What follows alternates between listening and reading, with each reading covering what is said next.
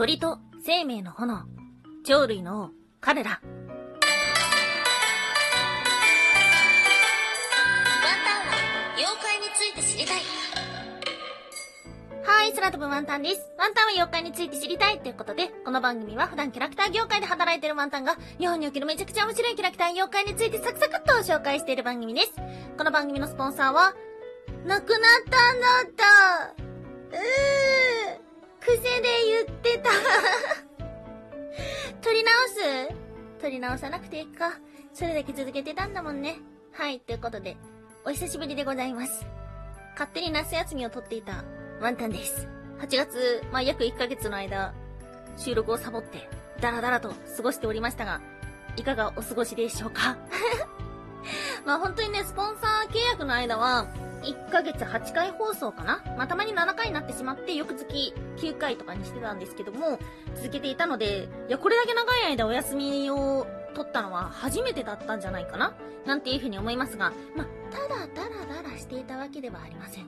実はね、ラジオトークの一つの企画に参加しておりました。まあ、それがラジオニュースターオーディションということで、MBS ラジオの出演権をかけたオーディションに参加をしておりました。まあ、今回ね、ラジオトークのライブ1週間と、あとまあ5分以上の収録を撮るっていうことで、なんたもね、まあ、久しぶりに収録のオーディション楽しそうだなと思って参加してたんですけども、まあ、結果は最終選考止まりということになりました。いやー、残念でしたね。まあ中には最終まで残ってすごいとか頑張ったっていう風に言っていただけて、もちろんとっても嬉しいんですけども、まあまあまあ自分の個人的な性格ではですね、こう一番になれなかったら同じじゃないかっていう風に思ってしまうタイプなので、まあ単純に力不足でしたね。と思っております。まあ4年ほどラジオトーク続けてたんですけども、なかなか成果を出せないなっていうところですね。まあ今回は先行トークとして、理想のプロポーズが理解されないのらっていうタイトルで、ワンタンの理想のプロポーズのお話をしました。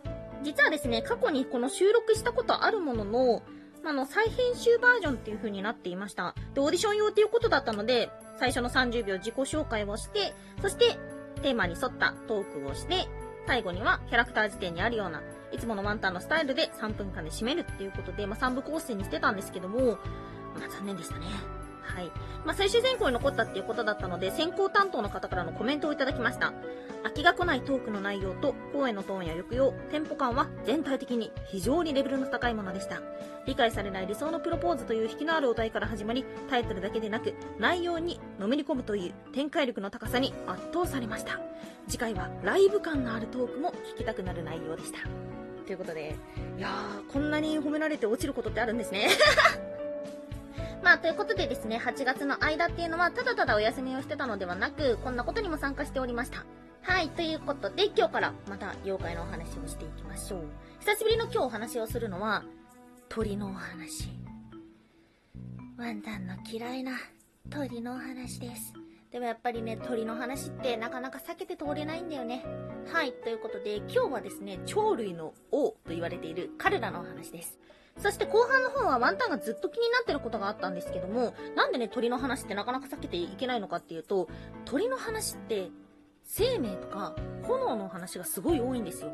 有名なのだと、火の鳥とか、フェニックス、いますよね。この関係性が知りたくて、今日は大嫌いな鳥の話を用意してきました。まあ、今日の話を通じて、今後ね、まあ、鳥、炎っていう話が来たら、あ、ここから来てるんだなっていう風になるのではないかな、なんていう風にも思っております。はい、ということで、今日は3つに分けてお話をしていきましょう。まず1つ目、鳥類の王、彼ら。そして2つ目、鬼から神の使いになった、八部将。そして最後3つ目、鳥と炎の関係。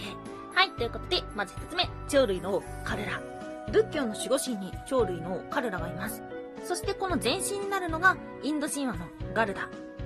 これは、炎のように光り輝き、熱を発する身長神の鳥、鳥類の王とも言われています。彼ら、口から金の炎を吹きます。大きさ、336万里。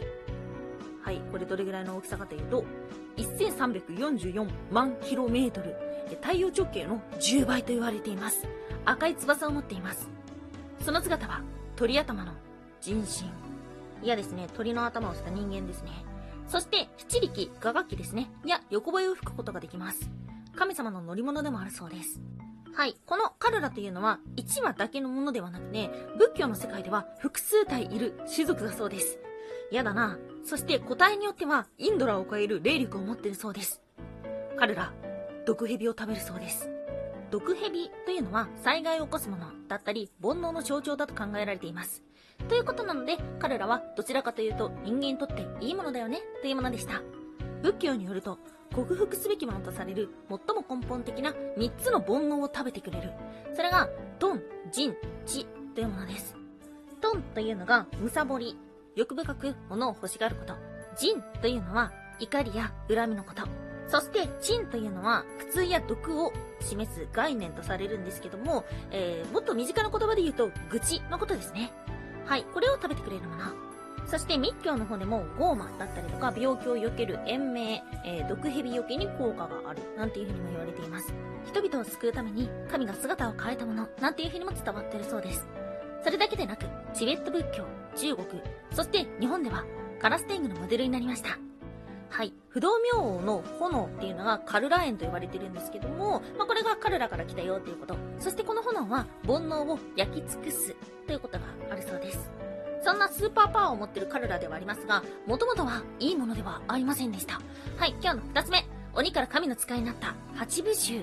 はい、八部衆という八つの種族があります。天、竜、ヤシャ、ケンダツバ、アシュラ、カルラ、キンナラ、マゴラガとあります。もともとは古代インドの神々ではあったんですけども、中には凶暴なことから鬼人とも言われていました。それが釈迦の説法を聞いて改心したということです。それで仏教では守護神となりました。でね、ワンタン疑問だったんですよ。この八部衆の8つの種族に、竜とカルラはいるけども、さっきお話をしたように、カルラの天敵は毒蛇とありました。なのでまあ、竜から来てるのかなと思って、なんでなんだろうっていう風に調べていったら、2つの理由が考えられました。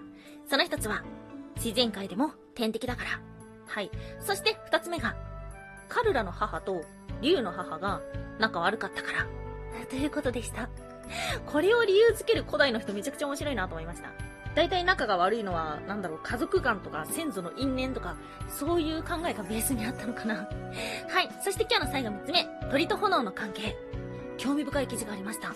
2018年のナゾロジーの記事の中に、オーストラリア北部に火を使って狩りをする鳥が3種類もいるという研究発表があったそうです。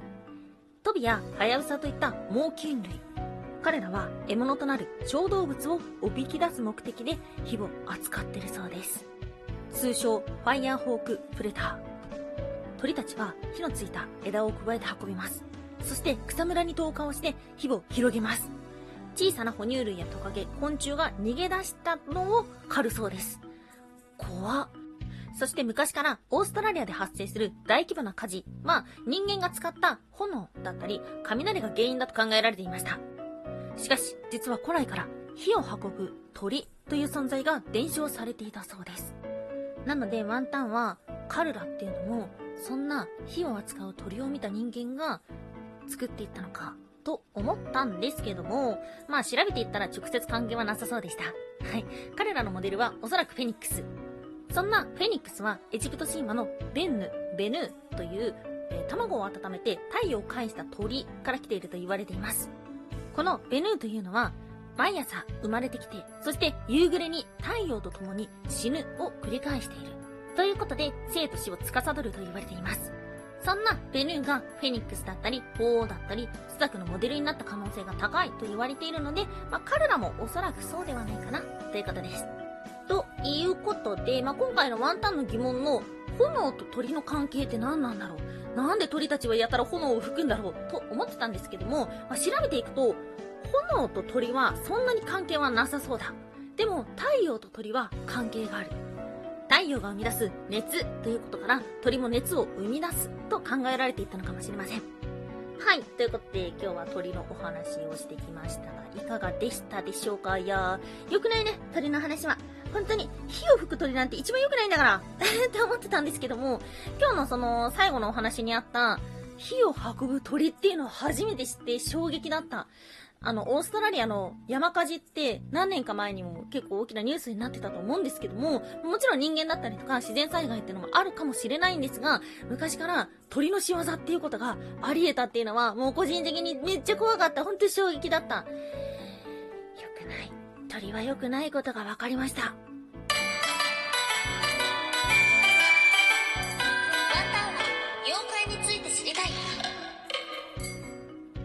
おやすみもいもい。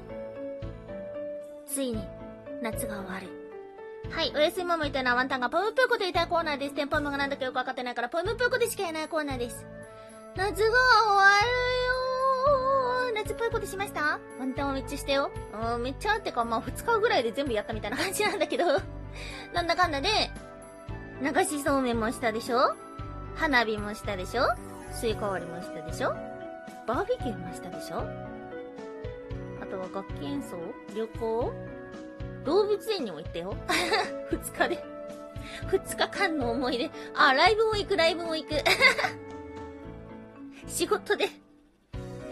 うーんと、そんな、もう、から、あと何したっけ？飲みに行った？とか？うーん、うん、アニメ見たとか、映画見たとか？あ、いろいろやってますね。はい。ということで、今年の夏の思い出は何でしたか？